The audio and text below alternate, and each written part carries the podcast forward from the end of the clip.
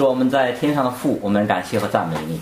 主我们感谢你，你是爱我们的上帝，你是连续我们的主，你是保守我们的主。我们把我们今天晚上弟兄姊妹在你面前一起的学习，我们查考的马太福音，恭敬交在主你的手里。主祈求你加恩赐福你的百姓，你也带领我们，使我们越来越明白福音，越来越明白真理，使你的子民可以在福音真理当中站立得稳。主祈求你赐福保守我们。你也特别眷顾所有全地你的儿女，使你的百姓都蒙福。也求主你眷顾各处你的教会，我们每一个教会都有各自的软弱，但是主你的意思是好的。求主加恩，求主赐福，求主带领我们。我们这样的祷告祈求，奉主耶稣基督得胜的名求，阿门。好的，弟兄姊妹，我们今天继续来学习这个马太福音，好吧？我们继续。来学习马太福音，然后大家还是打开马太福音，好第十三章，啊，我们继续一起来去学习，因为我们相信神的话语会给我们有力量，啊，会给我们有力量。那么我们上次跟大家讲了，就是马太福音第十三章的话，它是讲了天国的比喻，有七个比喻。那么我们上次主要讲了两个比喻，就是一个是讲的那个撒种的比喻，四种田地，还有一个呢就是稗子和麦子的比喻。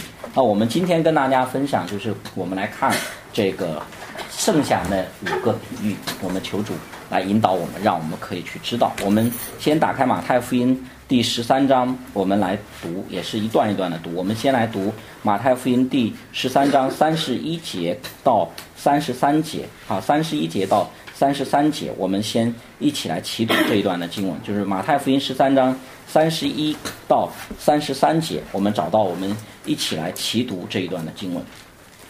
他又设个比喻对他们说：天国好像一粒芥菜种，有人拿去种在田里，这原是百种里最小的，等到长起来，却比各样的菜都大，且成了树。天上的飞鸟来宿在他的枝上，他又对他们讲个比喻说：天国好像面酵，有妇人拿来藏在三斗面里，只等全团都发起来。啊，那我们再往后看，我们再读从四十四节，就是四十四节，我们读到第五十节，我们用琴的方式来读，就是四十四节到五十节，我们用琴的方式来读。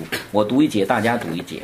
天国好像宝贝藏在地里，人遇见了就把它藏起来，欢欢喜喜的去变卖一切所有的买这块地。天国又好像买卖人寻找好珠子，遇见一颗重价的珠子，就去变卖他一切所有的，买了这颗珠子。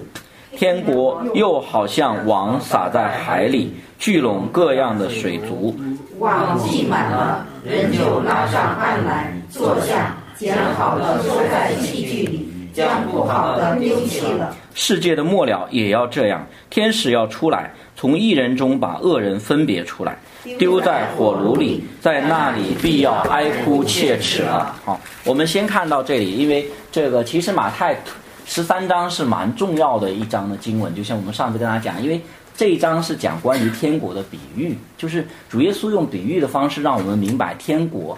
好，其实。福音它是什么意思？它是怎么回事的？比如说像我们之前讲的这个四种田地，他就告诉我们说，我们不要以为说福音是很简单的，因为有三种田地，就照我们的本相，其实我们都是前三种田地，对吧？我们是听了福音不会接受的，要么耳朵发痒，要么不想听，要么就是会喜欢世界上面的东西。所以一定是圣灵在我们里面做了大能的工作，把我们这些不好的、原来抵挡福音的这样的一个坏土。实心变成了好土，变成了肉心，这是圣灵的工作。然后稗子和麦子的比喻也是告诉我们说，按照天国的法则，我们不能随便在今生的教会当中，我们随随便便的就说这个是好人，那个是坏人，这个是不得救的，那个人得救的。因为就像我们之前跟大家分享的，奥古斯丁讲过这样的话，就说今天的稗子可能就是明天的麦子，对吧？而且呢，你要看到有时候基督徒，我们也讲了，基督徒软弱的时候和不信的人是一样的。就你跌倒的时候，基督徒表现出来他不好的那一面的时候，和不信的人是一样的可憎的，因为不好就是不好嘛，对不对？所以这些我们不能够根据这些简单的做这种判断。那我们今天要跟大家去讲的就是这五个比喻，好，这五个比喻，我们这一章可能要讲三次，就下次我们要讲为什么上帝用比喻的方式来跟我们去分享。好，我们有些弟兄姊妹对这一章里面主耶稣说他讲比喻的方式，有些人是有误会的，以为上帝用比喻的方式为了不让人明白等等之类的。那我们下次跟大家去讲。这次我们主要集中在这五个比喻上面。这五个比喻就像我们刚才看到的，就是我们分别来跟大家讲。就第一个比喻是关于芥菜籽的比喻，是不是？主耶稣说天国好像一个芥菜籽，然后呢，这有人拿去种在田里面。这个芥菜籽呢，本来是百种之中最小的。结果它长大了，长得很大，而且成了树，连飞鸟都宿在其上，就是成为最大的。那么他在讲福音，他在告诉我们福音是怎么回事，天国是怎样子。我们说在芥菜籽的比喻当中的话，就是告诉我们一件很重要的事情。其实只有基督教的福音是这样子的，就是我们说芥菜籽的比喻，它告诉我们有两件重要的事情。第一件重要的事情就是芥菜籽的比喻告诉我们说，福音的起头是从微小、从卑微开始的。大家知道，我们讲我们基督教的信仰的核心，是不是一套教义，还是一个人？一个人。哪个人？耶稣基督。耶稣基督。对了，所以我们信仰的核心是耶稣。耶稣基督这个人来到这个世界上面的时候，是做王，是很威风的，还是极大的降卑来到我们当中？极大的降卑。其实没有一个人比他更降卑。所以从这个角度来讲的话，天国好像一颗芥菜籽，在百种之中是最小的。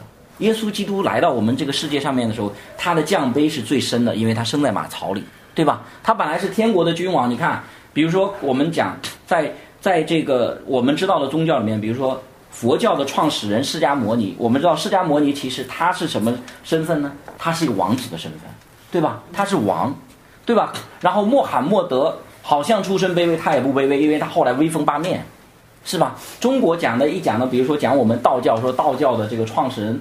老子成仙了，是不是啊？等等之类的啊，你先听我说，不要急着打断啊。所以从这方面来讲的话，我们要去看这些的时候，我们就会去晓得说，从我们所领受的福音，基督教的福音所讲的，我们信仰的核心，耶稣基督是所有这些宗教当中最降卑的一位。所以你就看到，所以这里面讲的说，福音的基础其实是从卑微开始的，主耶稣基督降卑。主耶稣基督定十字架，为什么会定十字架？我们之前也跟弟兄姊妹讲，为什么会定十字架？是因为他要拯救罪人，而十字架是最残酷的一种刑罚，就是最卑微、最糟糕、最坏的，公认最坏的罪犯才会被钉在十字架上面，对吧？所以我们说，从这方面来讲的话，那么基督教的起头，包括你去看，包括主耶稣基督传福音的时候，他身边带的一开始的十二使徒都是什么人？有没有一个大臣？有没有一个宰相？有没有一个威风八面的人？没有，都是无学问的小民、渔夫等等之类的。所以，我们说基督教的开始，它本身就是这里面就是主在教导我们：如果我们寻求一个威风八面的一个福音，我们寻求一个好像高过所有的福音，你找错了，你找不到这样子的。因为真正的福音，真正的福音的开始是从降杯开始的。所以我们看到这点的时候，所以芥菜籽的比喻，它第一个就告诉我们，让我们去思想，我们信仰的中心就是耶稣基督，他是降杯的。那我们再问，耶稣为什么要这样降杯？耶稣为什么要这样降杯？接近，接近我们，为了救我们，是不是？就像我们讲一个最简单的例子，其实就是这样子的。比如说，一个人掉在水里面快淹死了，你要救他，你站在岸边看见他快淹死了，你同情他好不好呢？好。但是能不能救他？不能救他。你要救他，你得跳到海里面去，是吧？你要伸手。我说一个人如果倒在地上，你要把这个人拉起来。有的时候最好的方法不是你伸手拽他，因为这个人如果受伤了，你拉着他胳膊起来的话，他可能哎我后背受伤了，你这样拽我，可能把我拉伤了，对不对？最好的方法，你看到特别男这个呃男朋友女朋友谈恋爱的时候，女朋友摔呃身体软弱了，男朋友是怎么样子呢？是抱着的，对不对？是抱着的，不是只是拉一个胳膊，而是抱着的。所以你要抱他的话，你得把你的手放在他的身子之下。所以耶稣要救我们，所以他就要降到最卑，这样才能保证把最卑微的人救起来，对吧？所以我们的使徒信经里面讲到说，耶稣基督定十字架，然后呢说其中有一句就是他降在阴间三日后从死里复活，对不对？降在阴间是不是指的耶稣啊？然后被关在阴间了，怎么样子？这个就是强调他降卑的真实，强调他受死的真实，强调他受屈辱的真实，就是他是实实在在死了，对吧？因为降在阴间的意思就讲他实实在在死，他实实在在面对阴间的势力、阴间的权柄、阴间的攻击，这就是耶稣，这就是基督教信仰。所以当我们知道这一点的时候，那么芥菜籽他这里面讲的主耶稣讲，比如说在百种之中是最小的。耶稣来到众人当中的时候，有没有人一眼就说这个人很威风、很荣耀？有没有人这样说？没有，只有一个人为他做见证，那个人是被圣灵感动，就施洗约翰。我们之前讲了，对不对？施洗约翰看见他的时候说：“看哪，神的羔羊，除去世人罪孽。”但是，比如说他的门徒跟随主耶稣的门徒，最典型的就是那个呃那个那个拿但业，是不是？那他拿撒勒能出什么好人？拿撒勒能出什么好人？所以拿撒勒人耶稣来了，能有什么好的呢？所以我们说，你去看福音的时候，第一个就从借菜籽的比喻来讲的话，是告诉我们说，那么主耶稣基督的福音，我们所信的福音是耶稣基督降杯。所以任何一个人，你都不要绝望。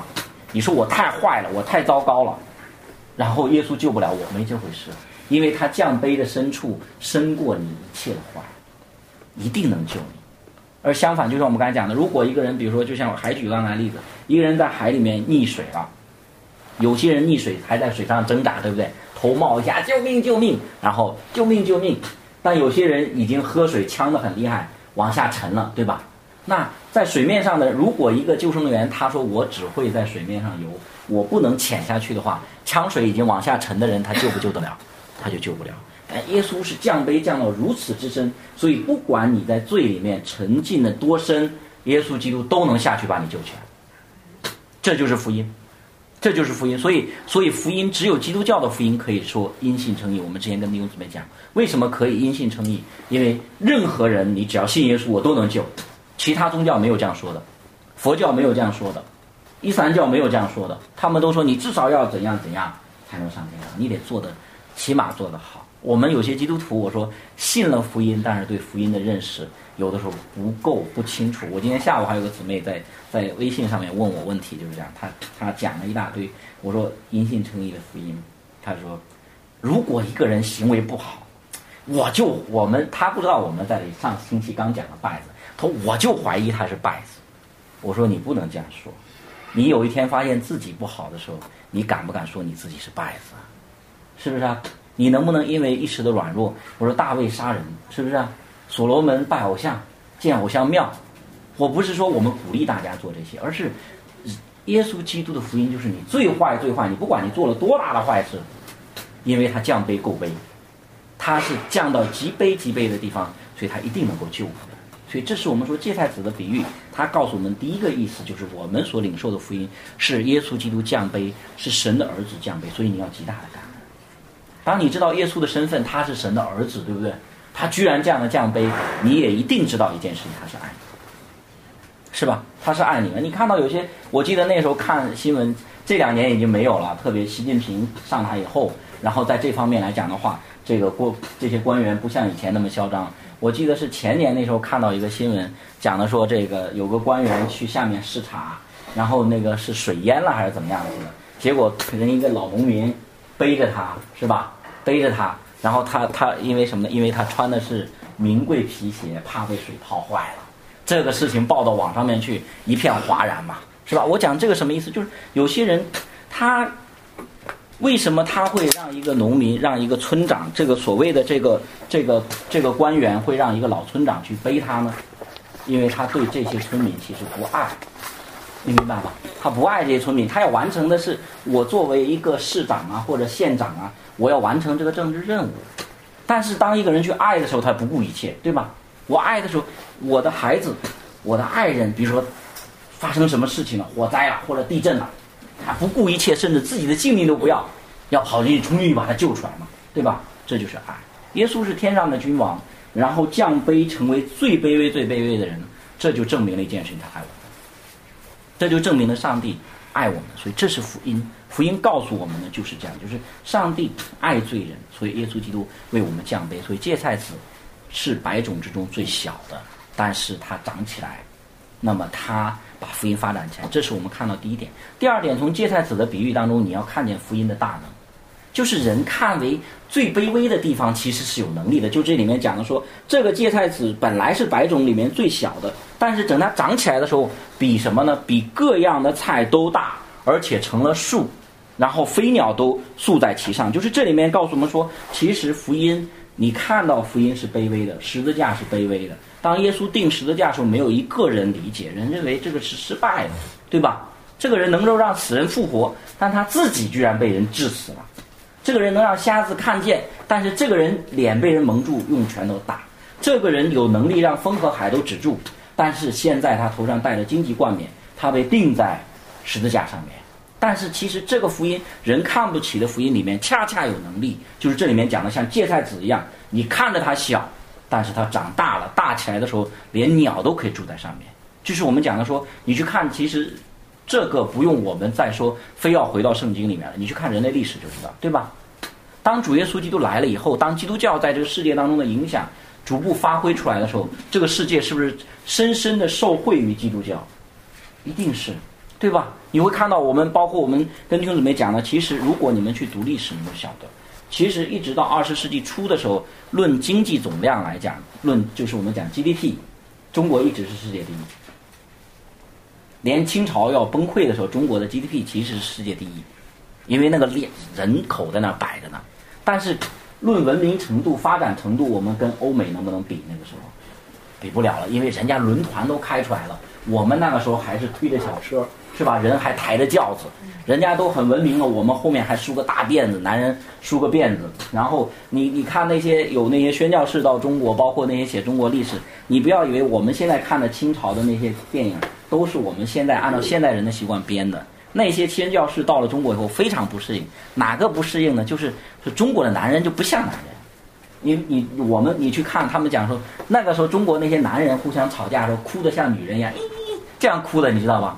然后两个大臣吵架的时候是用爪子互相挠的。你说这这是男人吗？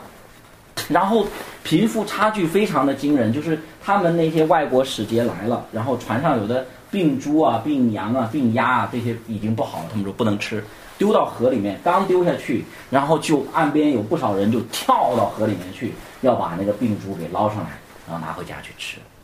经济总量很惊人，但是文明程度非常的低。为什么？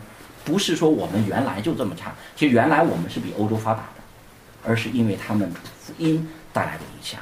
所以这个就是飞鸟都可以宿在其上，就是福音是神的大能。我们有很多弟兄姊妹在这方面来讲的话，我们很多时候其实真的是忘记了，其实福音是最有能力的。我在讲就不讲那么远，讲中国历史那么远，就讲我们自己弟兄姊妹，你会发现有很多基督徒的一个软弱就体现在这里。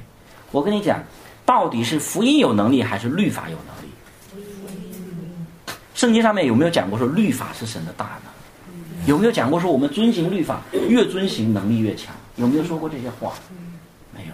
福音本是神的大能，好多基督徒就是想离开福音，遵行神的命令，那就是死路一条。你明白吗？我们太多基督徒，就包括今天这个给我这个在微信上面跟我联系这个姊妹，就是这样子的。我说她的软弱就体现在这里。其实她对福音，她信主也信了好长时间，但是一直轻视福音，一直轻视福音。她一直关注的就我该怎么做。我该做些什么？梁弟兄，你告诉我该做些什么？我说你不是做的问题，你是因信称义的问题。我一讲因信称义，他又他又反过来讲，难道我们不追求圣洁？我说我哪里跟你讲不追求圣洁，姊妹？但我告诉你，你要得救，完全不靠行为。阿门不？只信耶稣你就得救，你同意这一点吗？他，我跟他讲这个，然后他就回复给我，哦，但是如果一个人行为不好，我就认为他是败子。你看。我说你这个不是靠行为吗？你真正的信心，因为信心跟行为是相对的，是不是？所以你是福音，所以这个姊妹她自己的矛盾很大。我相信不少基督徒都是这样，一方面很追求行为，很想行为做好，但是他自己，因为他跟我辅导他嘛，他就会跟我讲很多抱怨上帝的话。为什么婚姻上帝还没给我预备？啊，我是这么爱上帝的人，为什么那些我的那些同学都没有信上帝的，人家日子比我过得好？你看，这就来了嘛？为什么会这样？你知道吗？是因为一个人想从律法里面汲取力量的时候，这个人就必然而过。但一个人在福音里面站稳，我说你姊妹，你心灵，我不是批评他，我说你的心灵的安息没有。你总想靠行为讨上帝的喜欢，你永远在上帝面前安息不了。我是靠耶稣的义站在上帝面前，我已经安息了。一个安息的人去追求圣洁，追求敬虔，追求善行，这个叫追求。你那个不叫追求，你那个叫需求。你知道我讲需求什么意思吗？就在他虽然嘴上说因信称义，但是他认为只要没有好行为，就证明我没得救，或者我只要达不到某一个标准，我就没得救。那么你的行为不变成需求了吗？我说不，我得救根本跟行为一点关系都没有。我只要信了耶稣，我就进天堂，我就一定得救。我在这个基础上面，我的对善行的那叫追求。就我我说举个例子，好像什么，好像一个人，同样两个艺术家，一个艺术家他要画了画用来糊口的，一幅画卖五百块钱能撑几天。另外一个艺术家是什么呢？是已经亿万身家了。这个时候两个人画画一样不一样？第一个人画画叫做生活需求，第二个人画画叫什么？叫做艺术追求。你明白吗？我们很多基督徒其实在行为上面，不是在福音的大能里面站稳的时候，他对行为的这种看重是当做得救的必须，而我们说不，我得救只靠耶稣，唯独耶稣就够了，因为耶稣的义是圆满的，耶稣的义是完全，所以我靠了耶稣我就得救。那我已经得救了，我知道天堂必有我的位置。耶稣在天上为我预备地方，所以我要过出一个和我这个得救身份相称的生活来，就是我是一个圣徒，我要追求圣洁，我是神的儿女，我不要再做罪奴，是不是？这一样不一样？不一样，完全不一样。所以我们说，这个就是我们看到芥菜籽的比喻的时候，主耶稣在这里告诉我们说，福音有能力，福音大有能力。那我再问弟兄姊妹。我们是信耶稣得永生，对吧？信心重要不重要？重要。但是能力是从信心里发出来的，还是从福音里面发出来？能力是从信心里面发出来，还是福音里面发出来的？福音里的。你必须搞清楚这点。所以我讲这个什么意思？如果你信心软弱了，影不影响福音的能力？影不影响福音的能力？不影响，不影响。这就使你的信心更坚固。我讲这个不是啊，梁婷，你讲这个意思，连信心我们都不需要，反正福音又不受信心影响。不，当你明白福音不受你信心状况影响的时候，你的信心得坚固了，你就知道说，我再软弱，神的能力在我身上，你明白吗？我再软弱，上帝要给我的恩典，上帝要给我的怜悯，上帝要给我的祝福，一定领到。所以，我们以前你们注意去看圣经上面有些地方，不断的证明这件事情。我们以前讲到的时候讲过。我们以前讲过那个以撒，你去注意，以撒把他的妻子说这是我的妹子，这是不是得罪主啊？他刚说完这个话，耶和华就来祝福他。你注意，你们自己回去看创世纪，他说了这个话，软弱跌倒了，耶和华来祝福他，他那年有百倍的收成，咋回事呢？耶和华是不是上帝是不是鼓励他称他的妻子为妹子，鼓励他撒谎啊？没有，没有，上帝绝不做这样的事情。但是，上帝之所以在圣经上面这样告诉我们，就清楚告诉我们一件事情：上帝给我们的祝福是按照他的美意。你再软弱，我还是给你。你明白吗？这就是上帝，这就是主。你真正就是上帝的心是如同慈父的心，慈父的心说：“我爱我的儿子，我想方设法要给他祝福，对吧？我会不会因为我的儿子软弱，我我要把我给他的祝福我收走不给？”如果你这样对你的儿子，你一定是生他的气了，你跟他开始别劲儿才会这样，对吧？做妈妈的或做爸爸的开始跟儿子别劲儿了，才会不给你看你怎么办。但是慈父不是这样，我想方设法要让他得到。所以这是我们要看到，所以我们说芥菜籽的比喻是告诉我们：一，耶稣基督的降杯如同芥菜籽，是百死当中最小的；二，告诉我们福音的大能，福音是大有能力。所以这是我们看到的。第一个比喻芥菜籽的比喻，第二个比喻我们要讲的是面教的比喻，就是我们看到面教的比喻，它跟芥菜籽的比喻放在一起。他说天国好像面教，有富人拿来藏在三斗面里，只等全团都发起来。那么这里面是讲的面教的比喻是强强调的福音，强调天国它有个隐藏的特点，就是富人把这个教藏在三斗面里面，直到他怎么样，全团都发起来。所以我们说这方面来讲的话，就是我们。提醒大家呢，福音有一个特点，它是隐藏的。福音不是轰轰烈烈，记不记得我们之前看圣经上面讲到，主耶稣说他不喧嚷，不扬声，对不对？压伤的芦苇他不折断，将残的灯火他不吹灭，他不使街上听见他的声音。福音有一个特点，它是隐藏的，就是福音做工的时候其实是坐在里面的。我讲这个什么意思？弟兄姊妹，其实显明的东西就是我们眼睛比较好看，但是有一个东西是你眼睛看不见的，什么东西呢？灵魂。我们能不能用肉眼看见灵魂？弟兄姊妹，能不能用肉眼看见灵魂？所以福音是拯救灵魂的。所以福音的隐藏性是因为它要拯救灵魂，它要拯救你的灵魂。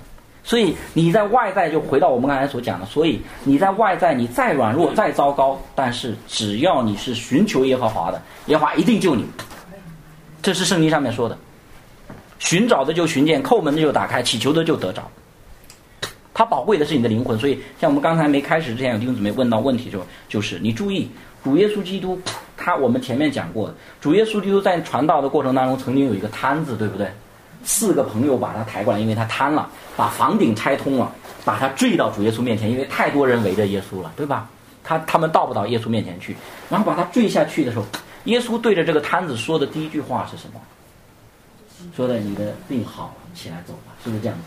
不是，说的第一句话说小子你的罪赦了，因为罪是跟灵魂有关系的。你你你的罪是不是我的罪是不是藏在小拇指里面，藏在大拇指里面，是不是这样子？不是我的罪在跟什么有关系？跟我的心、跟我的灵魂有关系。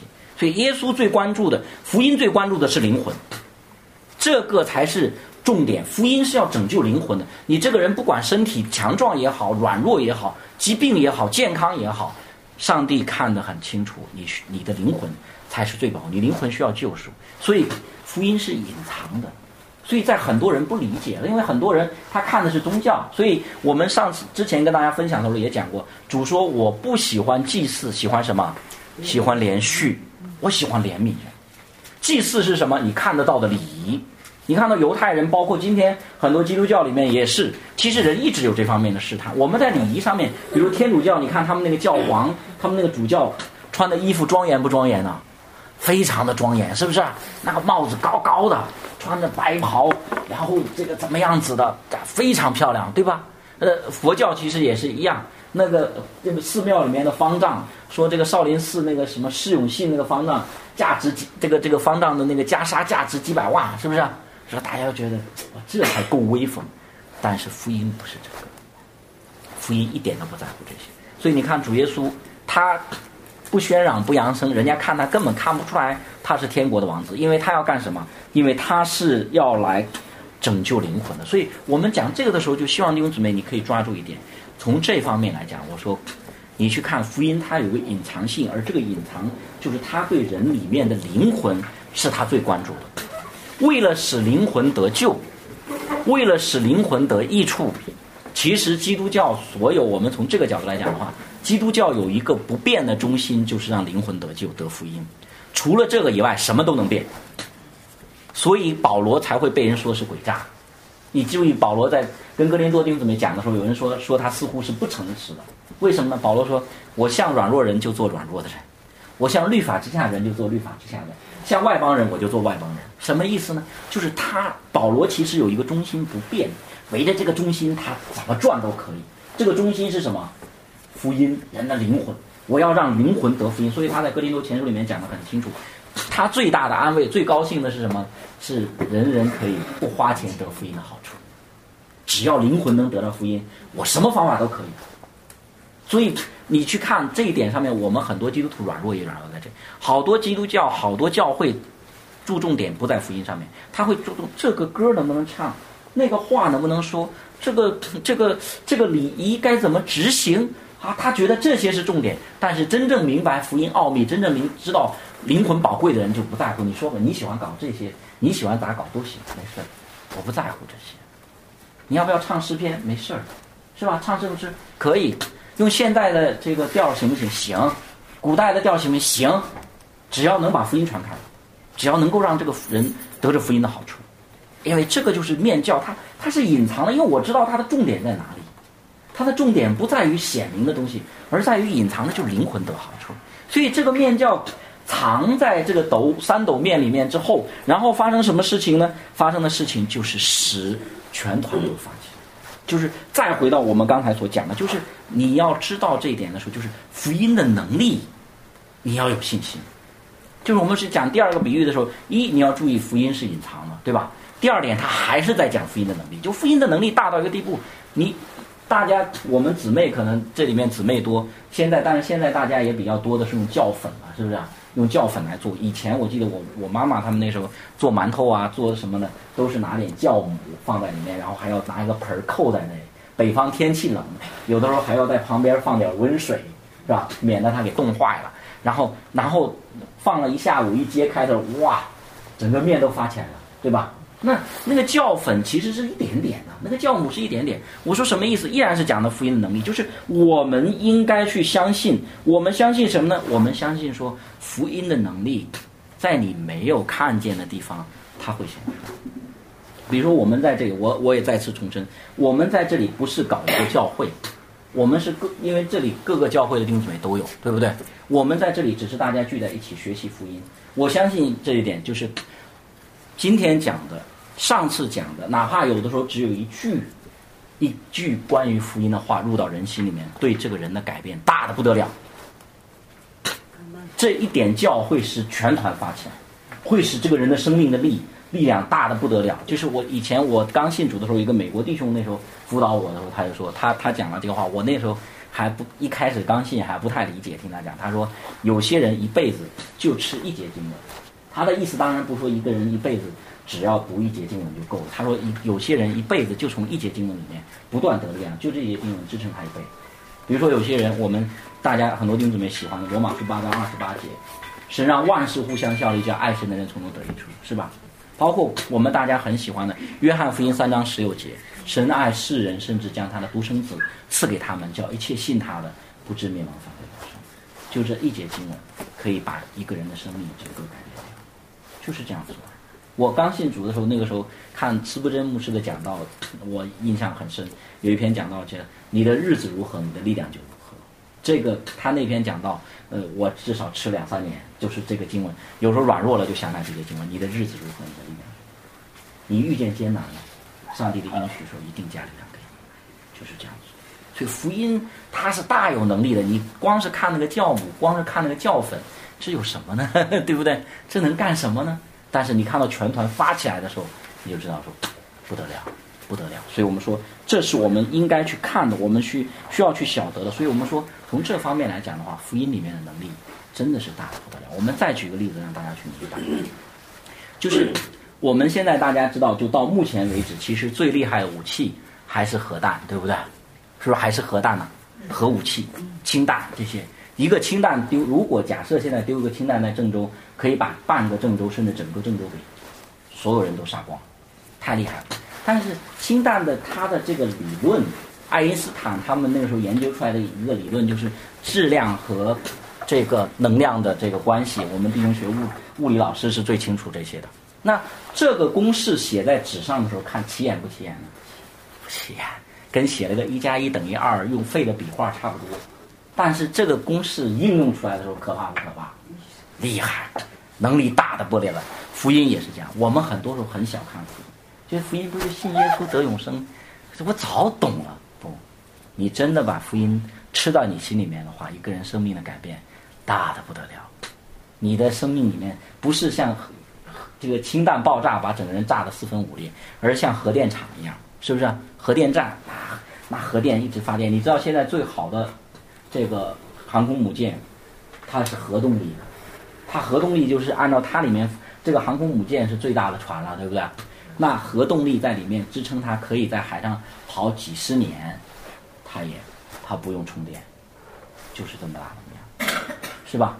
但是没有懂这个的时候，别人拿着那些放射性元素，觉得这有什么用呢？这个还不如铁呢，铁我还能做个铁锹，你这个东西，这个铀二三五有什么用呢？我不觉得它有用。但他真的用起来的时候，大的不得了。福音比这些能力都大，福音绝对比原子能大，福音绝对比爱因斯坦大，福音绝对比任何的物理定律都要大。它是以点面教能够让全团都发起来，所以这是我们跟弟兄姊妹讲的第二个比喻。那第三个比喻呢？我们再去看第三和第四个比喻，我们放在一起，就是藏宝和寻珠的比喻。藏宝和寻珠的比喻，就是我们看到主耶稣在里讲说，天国好像宝贝藏在地里面，人遇见了就把它藏起来，欢欢喜喜的变卖一切所有的买这块地。天国又好像买卖人寻找好珠子，遇见一颗重价的珠子，就去变卖他一切所有的，买了这颗珠子。那这里面我们讲的是什么呢？我们说为什么把这两个放在一起呢？这两个比喻有一个共同点，什么共同点呢？讲福音的价值。讲福音的价值，就是我们希望弟兄姊妹可以去看到宝主耶稣在这里所讲的时候，就是他用这个比喻是告诉我们福音极其宝贵，是吧？极其宝贵，不管是藏宝的还是寻珠的，他一旦发现了，他一旦明白了福音的价值，他什么我都可以赔上去，我就是要这个。为什么福音这么宝贵？为什么福音这么宝贵？因为福音就是我们刚才讲的，福音是救最宝贵的东西。福音不是要让我们信了福音以后百病不生，哈，再也不这个身体不软弱，这个家宅平安，然后大发大财，不是这样子的。福音就救你灵魂，而灵魂是最宝贵的，而能够救你灵魂的只有福音，你明白吗？只有耶稣基督的福音才能救你灵魂，所以福音是旷古烁今的，是最宝贵，是没有什么没有任何其他东西可以代替的，只有耶稣的福音能救你。佛教的涅槃没有用，伊斯兰教的法规没有用，道教的那些追求没有用，所有那些文化上面的追求没有用，它救不了你的灵魂。但福音可以，为什么福音可以？就回到我们刚才讲，因为耶稣基督降卑，因为耶稣基督升高，因为耶稣基督是神的儿子，因为耶稣基督是无罪的，他可以代替罪人而死，把我们的罪全部承担，把他的义都给我。所以从这方面来讲的话。福音其实从这方面来讲的话，福音是最最宝贵的。而且你要看到我们所讲到福音的宝贵的时候，两方面你要去看：一，我们要看到耶稣是宝贵，对不对？所以保罗讲说：“我因耶稣的缘故，我看万事为粪土，以得着基督为至宝。”另外一点你也注意，就是这段故事也是在讲上帝怎么看我们基督徒。首先，每一个人的灵魂宝贵不宝贵？宝贵。哪怕他不信，他的灵魂也是宝贵的。但是有一个，我们大家要记得，就是基督徒因为信耶稣，我们就变得更加宝贵，因为基督的生命在我里面。我们主保罗提醒我们、鼓励我们的时候，他不是吓唬我们。你注意，保罗鼓励我们乘胜追求的时候，没有一次是吓唬我们，说你再不乘胜追求，你就灭亡了。不说这些话，保罗就提醒我们说：你记得，你们是重价买赎的。你们是用基督的血买的，上帝为你们付了代价，你们宝贵的无比。我们讲这个什么意思？因为我们有些基督徒有的时候就偏一面说，基督是宝贵的，但是我们不宝贵弟兄，不宝贵自己。你自己是宝贵的不得了的，因为耶稣为你死了，耶稣为你死了。福音落实在谁身上，弟兄姊妹？福音是不是飘在半空中啊？落在谁身上？落实在我们这些信耶稣的人身上。所以福音落实在我身上，所以我是宝贵，我是承受天国基业的，我是承受上帝祝福的。所以上帝跟亚伯拉罕说的话，就是跟我们说的话。他说：“为你祝福的怎么样？我也给他们祝福。凡咒诅你的，我咒诅他们。”是不是？为什么这样去说？因为你们是蒙福的主类。我们每一个人在主的眼中宝贵无比。你的宝贵在哪里？在基督。你的宝贵是不是你因着你的行为而宝贵？因此。是不是因为我们做的好，所以上帝就很宝贵我？是不是这样子？不是弟兄姊妹，因为我们信耶稣。我再讲为什么？因为太多基督徒在这一点上面为什么不敢到上帝面前？我讲我们，包括我发现大陆的基督徒，我们祷告的时候都有这个软弱。我发现绝大多数的基督徒祷告的时候都是向耶稣祷告，不敢向天父祷告。为什么不敢？怕，觉得耶稣比较可亲，天父好像有点可怕。就是好像天父要打我们，耶稣挡住了，别打别打，我为他们死了，是不是这样子啊？不是，不是，天父和耶稣是一样。但你为什么在上帝面前站不住？因为你想靠行为。你凡是想靠行为，你在上帝面前绝对站不住，因为你的行为像瀑布一样。但是我说我可以在上帝面前站得住，是因为信耶稣，耶稣的意是我的，耶稣意是完美的，我的罪又全部给了他，所以天父看我宝贵不宝贵？宝贵，圣经上面说，上帝看我们如同他眼中的什么，同人一样，就是人的眼睛最宝贵的就是眼睛，眼睛里的瞳仁，说上帝是这样的看我们的，上帝是这样的连续我们的，上帝是这样的喜欢我们的。所以，当我们知道这一点的时候，弟兄姊妹，我们就晓得福音是宝贵。所以，从变卖所有的角度来讲，一个人明白福音了，我愿意为基督摆上。但是，首先变卖所有的是我们还是耶稣？弟兄姊妹，耶稣，你记得这个，就是耶稣为了救我们，把一切都变卖了。他是天上的君王，然后降卑来到世上，出生的时候生在马槽里，对不对？他把天上一切的荣华，把他所有的荣耀全部都隐藏起来了，好像都，就像我们唱那首诗歌，他说他丢弃天上荣华，来到地上来救我，他是变卖一切所有，为什么？他看我们如珠如宝，他看我们如珠如宝，我们是我们从来没有一个人说哦，我明白福音了，我宝贝耶稣，然后耶稣才宝贝我，这个次序对不对，弟兄姊妹？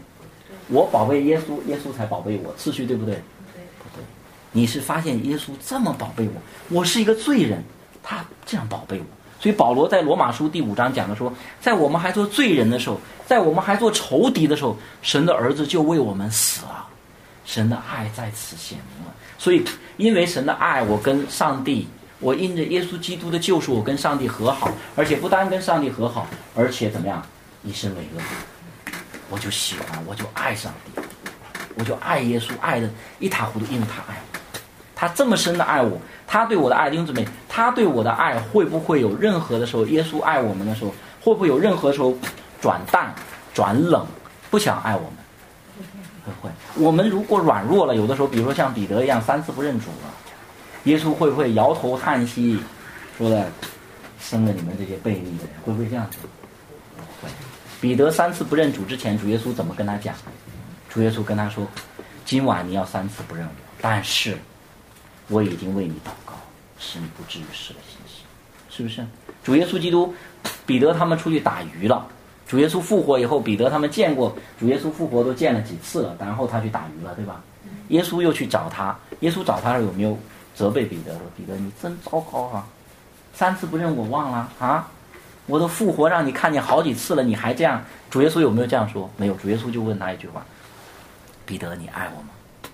彼得，你爱我吗？”彼得，你爱我比这些更多吗？其实主耶稣是不是在索要彼得的爱？不是，主耶稣讲这个话的时候，让彼得想起，让彼得想起说：“我是多么的爱你，我是多么的爱你，你一切的软弱，一切的过犯，一切对我的得罪，我都不纪念。我就是这样深深的爱你，这就是爱。如果两夫妇之间是这样，这个爱就很伟大，对不对？就是彼此之间，丈夫不说妻子的不好，妻子不说丈夫的不好。”那是非常伟大的，耶稣对我们的爱就是这样，因为他深深的宝贝我们。你真正知道这些，所以这个，当我们，所以我说这里面就是有两层的意思，一层的意思，上帝把我们当做如珠如宝，而当你明白福音的宝贵，你越来越在福音里面走，你才会真正的宝贝福音，宝贝基督。一个人想靠行为的时候，就像我之前讲，我就提醒那个姊妹，那个姊妹一满口要讲行为，我说你自己的表现已经证明。你不是满口像你说的那么好，因为你总是抱怨上帝。你为什么会抱怨上帝？为什么会？因为你在行为里，你在律法里面追求，你想满足律法的要求，你想这样子，所以觉得上帝对你很不公平，很不好。因为你觉得如果上帝给我一个，别给我一个上坡，给我下坡，我早爬过去了。婚姻上面的难题，如果你不给我这样的一个丈夫，我 早就荣耀你了。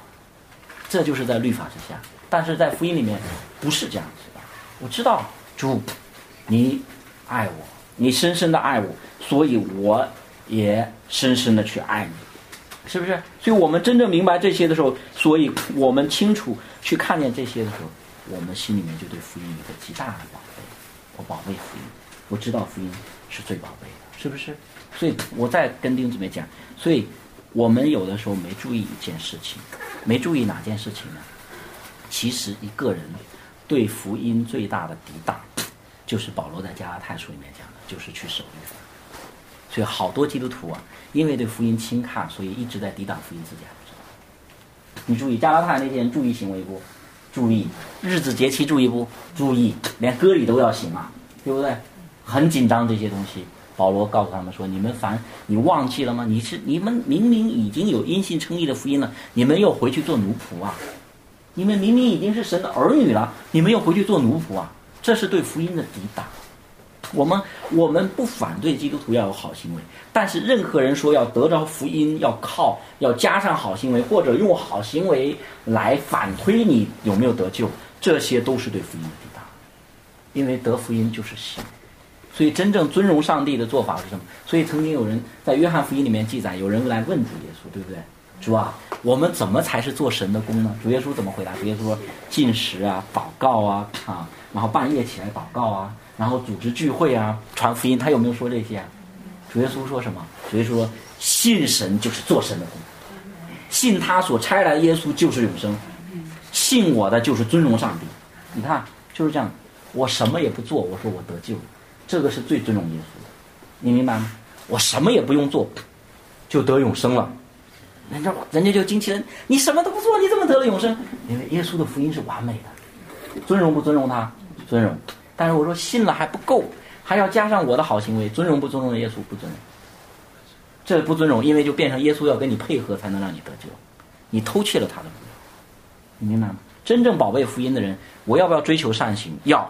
我要借着我的好行为来见证耶稣基督在我身上的恩典，但是我要坚定的宣告，说我得救跟我的行为一点关系都没有，纯粹是因为耶稣，完全是因为耶稣，唯独是因为耶稣，这是福音告诉我，我只是因为耶稣得救，连我的信心都不是，我信心要不要有信心要，但就像我们说，我的信心残缺不全不影响福音的能力，就我们说的一个乞丐伸出手来跟人要钱，别人往他手里面放一百块，这个价值在于这个钱，对不对？他手干净不干净，影不影响这一百块的价值？不影响。他手如果不小心，原来开车床断了两根指头，影不影响他拿到这一百块钱的价值？不影响。你的信心就算是残缺不全，一辈子信心不完整，不影响你得永生。因为福音的能力不在你的信心里面，在福音里，在基督里，在基督的十字架那里，是不是？所以我们真正看到这一点的时候，我们就说宝贝福音。福音太宝贵了。这是我们说这两个比喻，我们看到的第一点就是你看到。福音的价值。第二点，我们要看到的是什么呢？就是我们从这个福音的这个比喻当中，啊，这个这个寻珠和藏宝的比喻当中来要知道的第二点，就是你要明白，得着福音的方式不是只有一种。第一个人是怎么样子呢？是遇见。你注意这里面讲的说，第一个是说天国好像宝贝藏在地里，人遇见了就把它藏起来，对不对？第二个人是什么呢？寻找。就是我们有些弟兄姊妹是在这方面很容易走极端，怎么走极端呢？就是说，哎呀，弟兄，我怎么信主了？我跟你讲，我那个时候走在，我都不知道那个是教堂。我走那时候，突然有人唱圣诗，我特别感动，我就进去，我就信了。哎呀，肯定是上帝拣选我呀，因为这个太奇妙了，这个就有点像这里面讲的遇见了，对不对？但是有些人一讲这个，把它绝对化，说只有这样子才叫得，才是上帝拣选，才是上帝救我，能不能这样说？不能，因为有一些人像寻找珠子的，就比如说有些人家庭里面经历艰难了，或者身体生了疾病了，很痛苦，然后求神拜佛，然后一直想找办法解决这些问题，然后有人说不行，没办法，你你去基督教试试吧，他不是在寻找吗？对不对？结果给他找着耶稣了，可不可以？我们有些时候这种弟兄姊妹有一种软弱，觉得不够神迹，是吧？人家第一种你看多奇妙啊，这突然就遇见了，这这肯定是上帝拣选，寻找的是个上帝拣选，也是，你明白吗？其实从隐秘的角度来讲的话，你在寻找珠子，也是因为上帝寻找你。记不记得主耶稣基督讲的？他说：“不是你们拣选了我，是吗？乃是我拣选了你。”你以为是你找我，我就说我们举个例子，好像什么，好像磁铁是不是？磁铁吸引那个铁钉，对吧？你看那个铁钉是越靠近吸力越大，跑得越快。那我们如果单单观察这个磁这个铁钉来讲的话，我们说铁钉正朝着磁铁跑，但实际上是磁铁把铁钉怎么样吸过去。你会寻找上帝，你会寻找这个东西，你会偶然也好。或者故意也好，你找到基督教里面，你信了福音，这都是上帝在你身上工作的结果。你真正明白，就我们讲的说，因为当我们真正人的明白人的罪性是这么大，就是照着我们自己的本性是没有一个人会信福音的，所以你信了耶稣，一定是圣灵的工作。你明白吗？就我举个例子，比如说，假设我的手现在好好的，一个杯子在这里的话，我拿起来我就说这是我手把它举起来。但是，如果我的手其实整个已经坏掉了，像圣经里面讲那个手枯干的人，然后现在有新科技发明，给我装了一个机械在我的手上，然后哧一下抓住，哦，举起来。这个时候我一定知道，把杯子抓起来的力量不是从我手臂来的，是从我那个机械的力量来的，对不对？我们有些基督徒是忘记了，其实对福音来讲的话，就我们这些罪人来讲，没有一个罪人会领受福音。所以你的手是枯干的，你为什么会去抓耶稣？你为什么会去信耶稣？你明明照着你的本相，你是抵挡耶稣，你怎么会接受他做救主？因为什么？因为圣灵的工作在你身上，这就是圣灵的工作。当你真正明白说我自己绝不可能接受耶稣的时候，任何一个人亚当的后裔都不会接受耶稣，但我接受了耶稣，这是圣灵。你就不会说这也许是我自己呀，或者有些学过一些神学说这是普遍恩典里面的信呐，不是特殊恩典里的信呐，等等这，把自己绕晕了，把自己吓坏了。不是，一个人能够说口称耶稣为主，这如果没有圣灵感动。这是保罗讲的，对不对？如果没有圣灵感动，没有人会口称耶稣为主，因为照我们的本相，不会称他为主。我宁可去信佛，也不会信他真的，我宁可去做一个伊斯兰教徒，我不会做基督徒。这是我们的本相。我宁可做一个无神论者，我不会信耶稣。你怎么信的？因为圣灵。所以我们说，这是我们讲的第三个和第四个比喻。那最后一个比喻就是撒网的比喻。撒网的比喻，我们说它的要点，其实在这方面来讲的话，就是它的要点，我们说就是一个什么要点呢？就是你注意，主耶稣在里讲说，天国好像网撒在海里面，聚拢各样的水族，把水族都拉上来，拉上来是不是所有的水族都是珍宝啊？不是，好的收在器具里，不好的丢弃了。世界的末了也是如此。我们说这里面告诉我们一件事情，就是我们这个在这方面来讲的话，那就像我们看的我。今天我们给我我一些弟兄姊妹发的灵修短信就是这样，就是你是在网里还是在基督里？网里预表的是什么呢？是宗教。一个人加入宗教等不等于这个人就得救？不等于。一个人说我加入了一间教会，等不等于他就得救？不等于。但是一个人信了耶稣得救不得救？一定得救。所以那些好的是什么呢？弟兄姊妹，你不要又跑到律法里面去评估这段经文，说捡好的收在天国里。哎呀，我觉得那个弟兄行为比我好，将来会上天国。我觉得我自己很差，所以将来会被丢掉，我会爱哭切齿。那个我说的今天下午那个姊妹的观点就是这样子了，她会认为说做的不好的就是败子，将来就是爱哭切齿。我一说他自己，他就吓住了。我说不是的，不是的，什么叫做好的弟兄姊妹？什么叫做好的？是不是我的行为很好？然后上帝说真好啊，会不会这样子，弟兄姊妹？记不得圣经上面讲说，我们最好的行为在上帝的眼中像什么一样？所以，上帝怎么会看我们是好的？耶稣的义在你身上，耶稣的生命在你里面，你就是好的。你明白吗？你信了耶稣，你的罪是不是归给耶稣了？是吧？你信了耶稣，你的罪就归给耶稣了，对吧？那么同时，耶稣的义给你没有？哎，我们做的最好的行为，有没有一个人的行为可以达得到跟耶稣的义相比的地步？有没有可能？没有。没有。所以你信了耶稣，耶稣的义已经是你的，上帝会不会说你不好？会不会？上帝说，耶稣的义再加上你的义，我才看得好。会不会这样子？那上帝就在否定他儿子，你明白吗？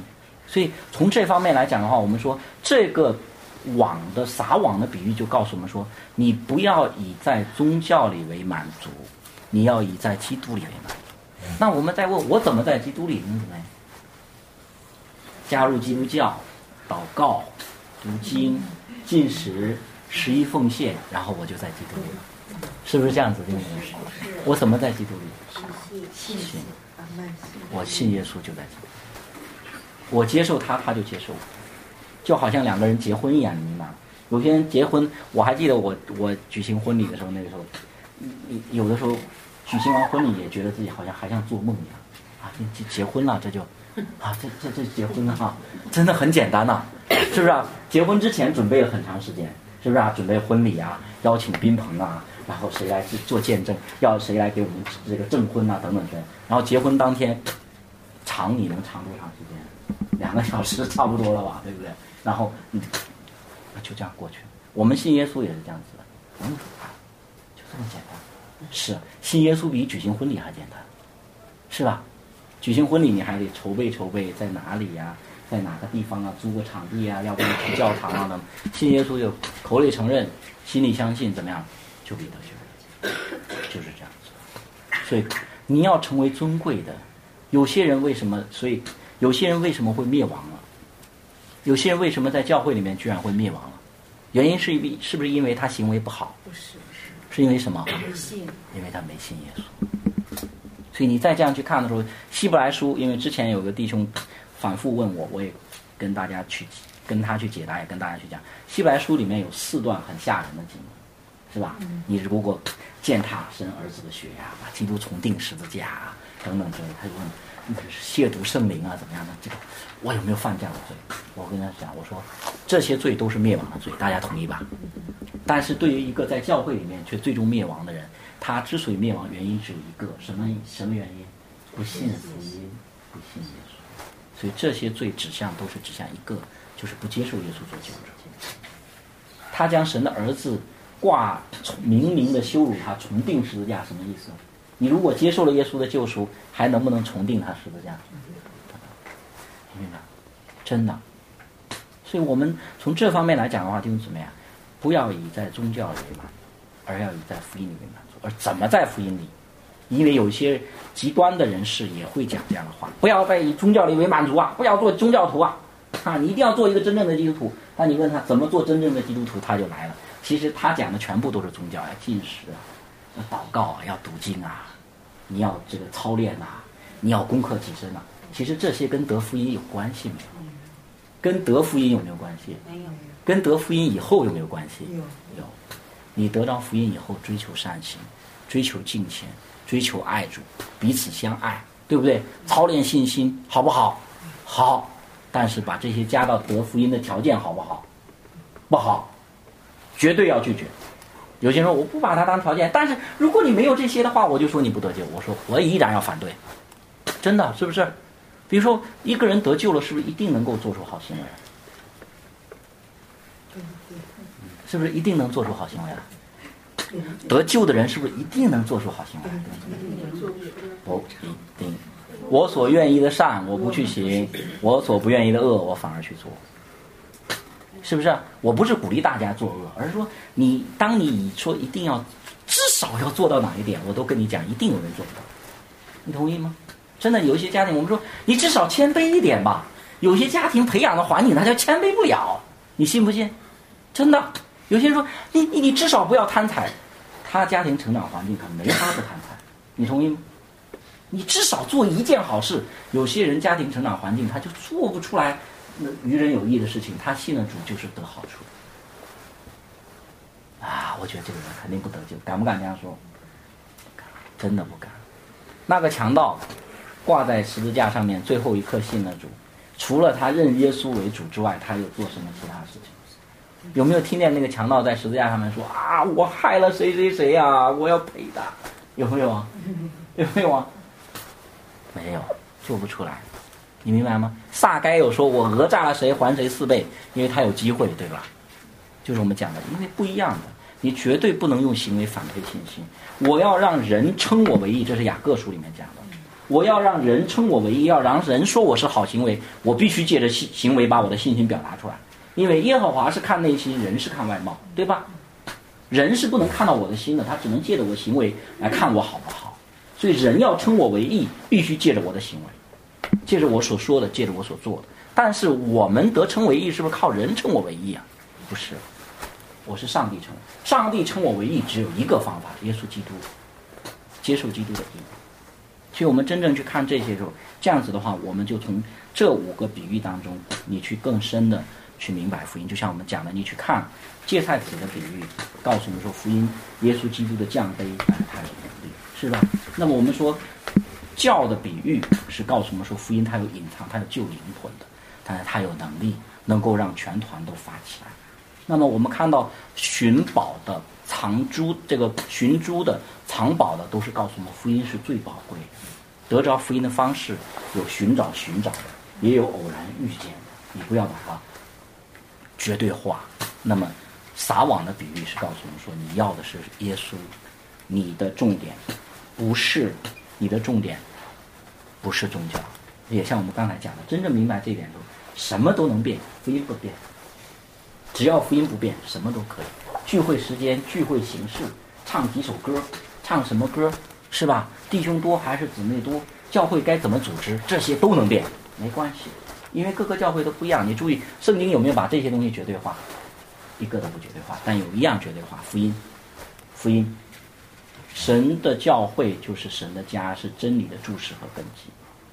福音是教会的中心。只要一个教会牢牢抓住这一点，这个教会一定越来越厉害。一定越来越有能力，但是教会忽视了这一点，搞其他的这个也规定，那个也规定，规条一大堆，外在看起来很金钱，外在看来很有力量，里面其实已经开始枯干。福音才是我们的力量，所以我们感谢主。好，我们今天就讲这么多，那下次我们跟大家讲就是关于主使用比喻啊，它的目的是什么？好，我们先一起来祷告，好吗？主我们在天上的父，我们感谢和赞美你。主我们感谢你，你是爱我们的上帝，你是怜恤我们的主。你让你的儿子我主耶稣基督为我们降杯，使我们这些全然败坏的罪人都能得拯救。凡信耶稣的都有永生。也求助你眷顾保守我们，让我们真正明白福音的大能，使我们要领受的是福音，我们要追求的是认识耶稣基督。我们不以宗教为满足，不以组织为满足，而是以福音为满足。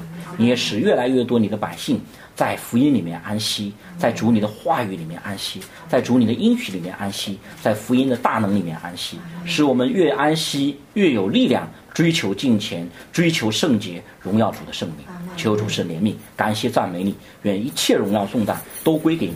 我们将同心合意的祷告祈求，奉主耶稣基督的圣名求，阿门。